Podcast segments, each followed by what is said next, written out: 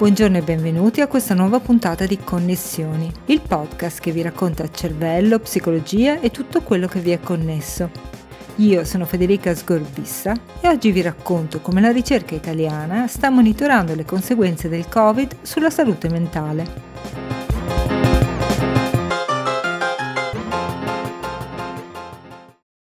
Nelle persone che hanno avuto una sintomatologia Covid più importante, la patologia più frequente è rappresentata dall'ictus cerebrale. Mentre i contagi continuano a scendere in numero, le restrizioni si allentano sempre più e il mondo più o meno lentamente prova a tornare a una parvenza di normalità, è tempo di bilanci e riflessioni e si cominciano a valutare in maniera più oggettiva e quantitativa le conseguenze della pandemia da Covid-19.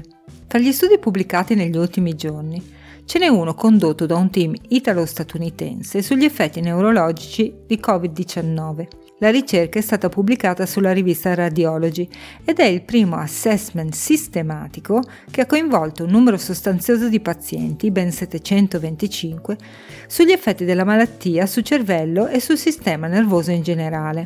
Alessandro Padovani, che avete sentito denunciare l'incidenza dell'ictus in apertura, è un neurologo dell'Università di Brescia fra gli autori di questa ricerca. Quello che le posso dire è che molti dei malati che hanno avuto la sfortuna di avere complicazioni neurologiche in corso di Covid hanno avuto un'alta frequenza di mortalità.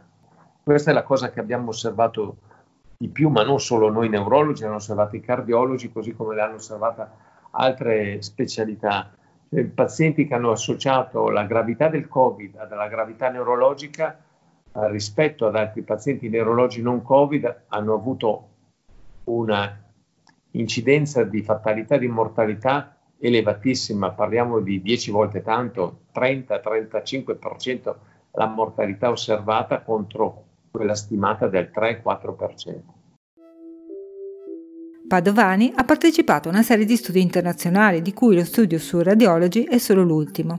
In tutti questi lavori è emersa l'incidenza delle sindromi neurologiche nel quadro clinico di Covid-19. Da notare l'importanza dei dati raccolti in Italia, una delle prime nazioni ad essere duramente colpita dalla pandemia e che sta per questo producendo una notevole letteratura scientifica in merito. Ma ci sono tre diverse considerazioni che vanno fatte. Allora, nel paziente che ha una grave polmonite, che sia in, in intensiva o che sia in medicina o che fosse in altri reparti, la uh, sintomatologia infiammatoria, influenzale, polmonare e l'insufficienza respiratoria che ne deriva sono già condizioni sufficienti per dare una complicanza neurologica perché il cervello ovviamente, così come tanti organi, ha in particolar modo il cervello necessità di tanto ossigeno. Se si riduce l'ossigeno, il cervello ovviamente ne soffre. E la verità è che molte delle persone in aggiunta in ventilazione assistita o meccanica subiscono e a causa dell'allettamento e a causa di altre infezioni e a causa della ventilazione un ulteriore stress che determina note eh, alterazioni neurologiche, cioè cer- cerebrali, ma anche periferiche a carico dei nervi e dei muscoli, per cui di fatto la condizione di paziente in terapia intensiva perché necessità di terapia intensiva è un paziente fragile che espone a complicazioni neurologiche.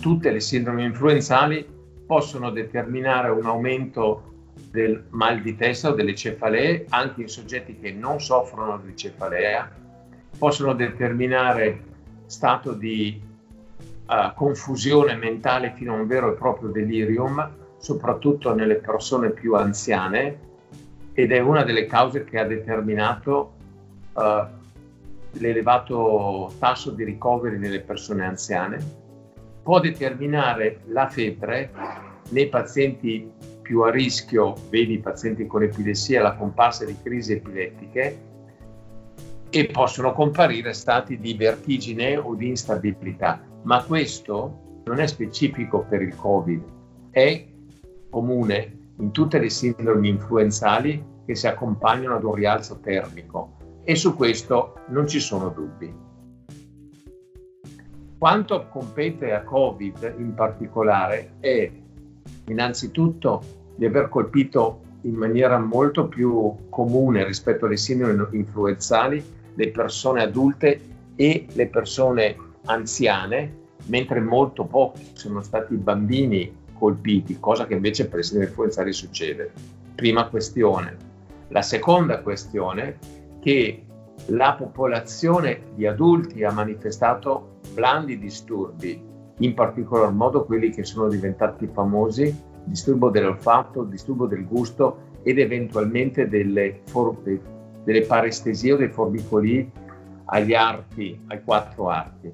Nelle persone che hanno avuto una sintomatologia Covid più importante, abbiamo osservato perlomeno tre fenomeni. Il primo è quello che ho già citato, lo stato confusionale, il delirium dovuto ad uno screzio encefalitico da infiammazione. Il secondo, vero e proprio quadro di encefalite o encefalopatie dovuta ad una probabilmente reazione infiammatoria, secondo altri anche una reazione immunomediata. La patologia più frequente, tuttavia, è rappresentata dall'ictus cerebrale, non tanto le emorragie cerebrali quanto le ischemie cerebrali, ma questo, e vado a finire, è molto uh, spiegabile sul fatto che Covid ha avuto come caratteristica quello di indurre una gravissima reazione infiammatoria e una importante trombofilia. La trombofilia è la causa che ha determinato da una parte gli arresti cardiocircolatori a casa, pazienti che non sono riusciti nemmeno ad arrivare in ospedale e abbiamo osservato un aumento consistente anche del 40-50% di casi di ictus cerebrale. Quindi direi che il, la, la, la, patologia neurologica più strettamente correlata tipicamente a Covid è stato l'ictus cerebrale. Oltre a queste tre principali conseguenze neurologiche che emergono in concomitanza con la malattia, si sono verificati, nell'esperienza diretta di Padovani, dei casi che ancora non si riescono a spiegare. Persone che si sono ammalate e guarite e che a distanza di settimane ora si ripresentano in ospedale con problemi neurologici gravi. Quello che noi osserviamo è una punta dell'iceberg perché noi osserviamo quei pazienti che a causa di un aggravamento delle condizioni Covid e quindi della polmonite o dell'insufficienza respiratoria, poi manifestano anche un problema neurologico. Certo è che la conoscenza che noi abbiamo acquisito è in corso di formazione, perché ci sono ancora molte cose che non comprendiamo. Non comprendiamo soprattutto quali possono essere gli esiti a distanza, perché noi stiamo parlando di un'ondata che abbiamo avuto alcune settimane fa, un mese fa, e non sappiamo quali possono essere le complicazioni che potranno venire nei pazienti che hanno già avuto l'infezione. Abbiamo osservato eh, eccezionalmente, bisogna dirlo, pazienti che hanno avuto il Covid settimane fa, parliamo anche di diverse settimane addietro, persone che hanno avuto il Covid all'inizio della pandemia italiana e che sono giunti in ospedale manifestando quadri assai complessi o quadri di encefalopatia assai complessa. Quello che noi non riusciamo oggi a capire esattamente che relazione ci sia tra questi gravi eh, casi che osserviamo oggi e la infezione sofferta qualche mese fa o alcune settimane fa c'è una relazione verosimile, ma noi non abbiamo ancora elementi di causa-effetto. Come mai osserviamo oggi casi che non avevamo mai, diciamo se non eccezionalmente osservati in precedenza, questo a me non sfugge ancora probabile che in alcuni pazienti che hanno avuto Covid in ragione della peculiarità del virus vi possono essere delle risposte anche a lungo termine immunologiche che poi determinano per meccanismo autoimmune delle patologie vascolitiche o addirittura delle patologie neurologiche in senso stretto tipo encefalite. Uno dei sintomi più singolari di Covid che presentandosi spesso prima della malattia conclamata viene indicato da molti come un importante strumento diagnostico, sono le alterazioni di gusto e olfatto. Molte persone infatti hanno riportato la perdita di gusto e olfatto prima e durante la malattia. Poiché questi sensi vengono processati dal sistema nervoso, per alcuni sarebbero anche un indizio del fatto che il virus attacca direttamente il cervello. Ho chiesto a Padovani se questa sia un'ipotesi realistica. Questo è stato sospettato da diversi autori, mai dimostrato in verità. Noi abbiamo in corso una collaborazione con altri centri per comprendere se effettivamente vi è una invasione anche minima del sistema nervoso centrale da parte del virus. Ad oggi posso dirle che non abbiamo assolutamente nessun dato, almeno non abbiamo dati perché lo, studio del liquido cefalorachidiano non ha mai fatto vedere la presenza del virus all'interno del liquido eh, cefalorachidiano. Eh, l'idea che coloro che hanno avuto l'iposmia o l'anosmia o il, il disturbo del gusto possono in qualche modo rappresentare una parte di quelli a rischio di avere una complicazione neurologica è al momento una suggestione e vedremo, ci sono degli studi in corso anche eseguiti da noi. La verità è che in realtà la maggior parte delle persone sviluppa un disturbo del gusto più che il disturbo dell'olfatto, che questa percentuale sembra più elevata nelle donne anziché negli uomini. Il disturbo persiste soprattutto nelle donne anziché negli uomini, ma parliamo di 50% della popolazione che ha avuto sviluppato Covid e non vi sono dei dati che dimostrano che l'alterazione del gusto o l'alterazione dell'olfatto si associ ad una prognosi diversa o ad un evento di una manifestazione diversa. Eh, non so dirle cosa succederà, nel senso che gli, studi dovranno ancora essere, dobbiamo ancora comprendere. A me non pare ecco, che si possa dire che chi ha un disturbo dell'olfatto un disturbo del gusto abbia un rischio di aver avuto un'invasione del sistema nervoso centrale. Non ci sono dati per sostenere questo. Oh mama, last night I met a young man. Oh mama, he turned to me and said, Won't you be mine? 789. Won't you be mine?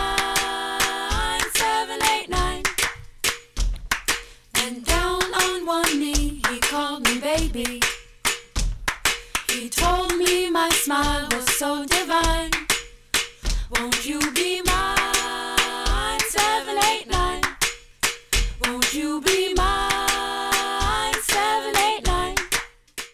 altro studio italiano degli ultimi giorni ha invece monitorato la salute emotiva dei cittadini a seguito del lockdown. L'unicità di questo lavoro davvero interessante è che ha messo in relazione la salute emotiva con i tratti di personalità dei cittadini e la loro credenza a spiegazioni non scientifiche sul Covid-19. Insomma, fake news e complottismi vari, sia fantascientifici, il 5G che provoca la malattia, che soprannaturali, la pandemia come punizione divina. La buona notizia è che la maggioranza della popolazione sembra resiliente e non mostra particolari difficoltà emotive. Nello studio pubblicato sulla rivista Personality and Individual Differences, infatti solo circa il 13% del campione mostrava segnali preoccupanti di disturbi emotivi. Ce lo spiega Andrea Fossati, professore di psicologia dell'Università Vita Salute San Raffaele e fra gli autori dello studio. È così anche se uh, devo dire i dati che abbiamo poi monitorato nel tempo, dopo il lockdown, uh, hanno dato un quadro non altrettanto ottimistico. Ora, è vero che bisogna fare molta attenzione quando si fanno valutazioni come le nostre a due fenomeni.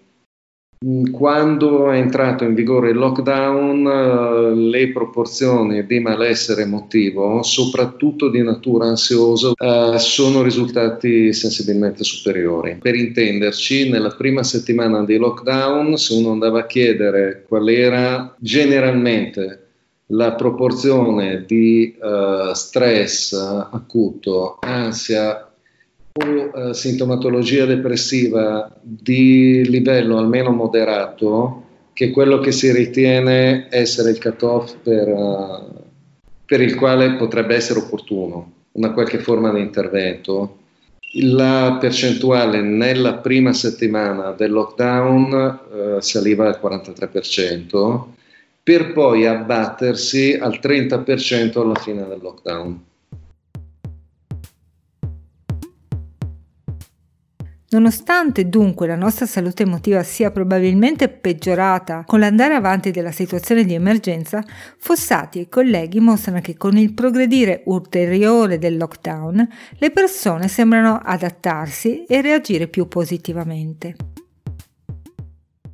Sostanzialmente sembra che anche in Italia Uh, come è stato osservato già da una serie di studi usciti Lancet da, da parte dei colleghi cinesi, mh, la reazione alle misure uh, quarantenali sia stata mh, non trascurabile dal punto di vista del benessere emotivo, con un dato però che almeno per quello che riguarda uh, l'andamento dei punteggi di ansia e in misura minore di depressione, quello che abbiamo osservato è stato un andamento, diciamo, migliorativo, una sorta di adattamento a una situazione molto disagevole.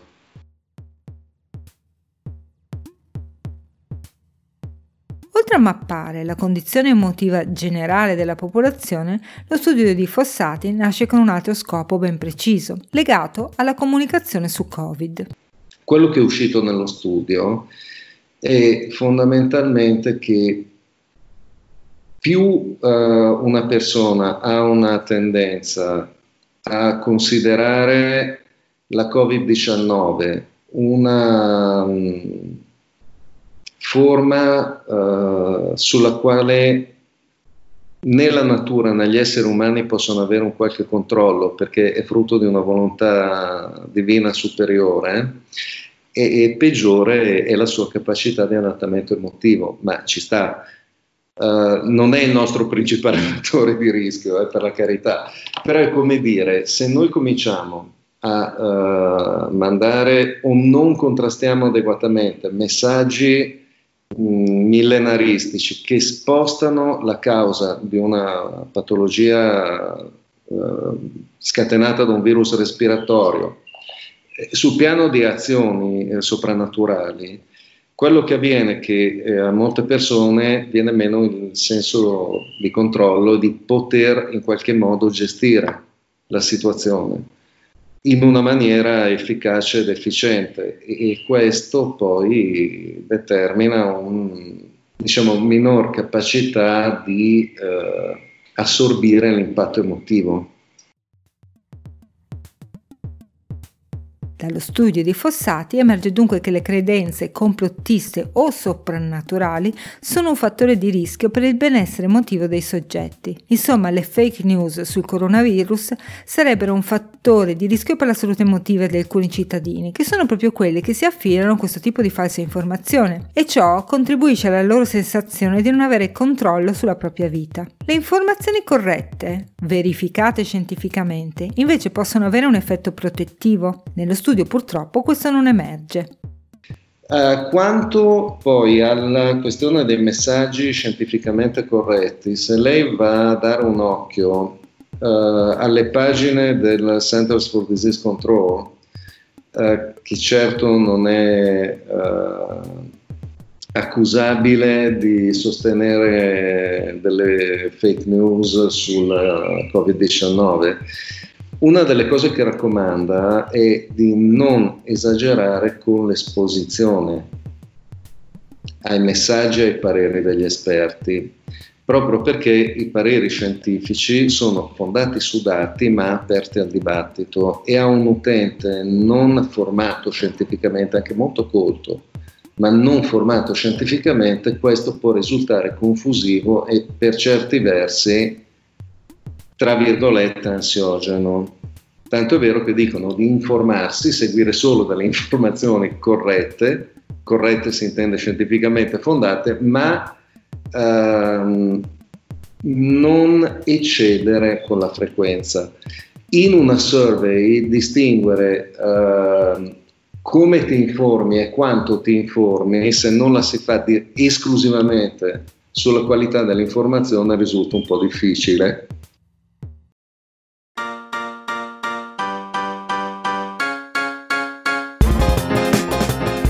Per questa settimana è tutto. Vi ricordo che oltre a Connessione potete ascoltare anche Neurocose, il magazine di news scientifiche sul cervello e dintorni, che trovate sullo stesso profilo SoundCloud della trasmissione. Se vi è piaciuto quello che avete ascoltato, allora vi raccomando fate like sui nostri social, SoundCloud, Facebook e Instagram. Alla prossima puntata, un caro saluto da Federica Sgorbissa.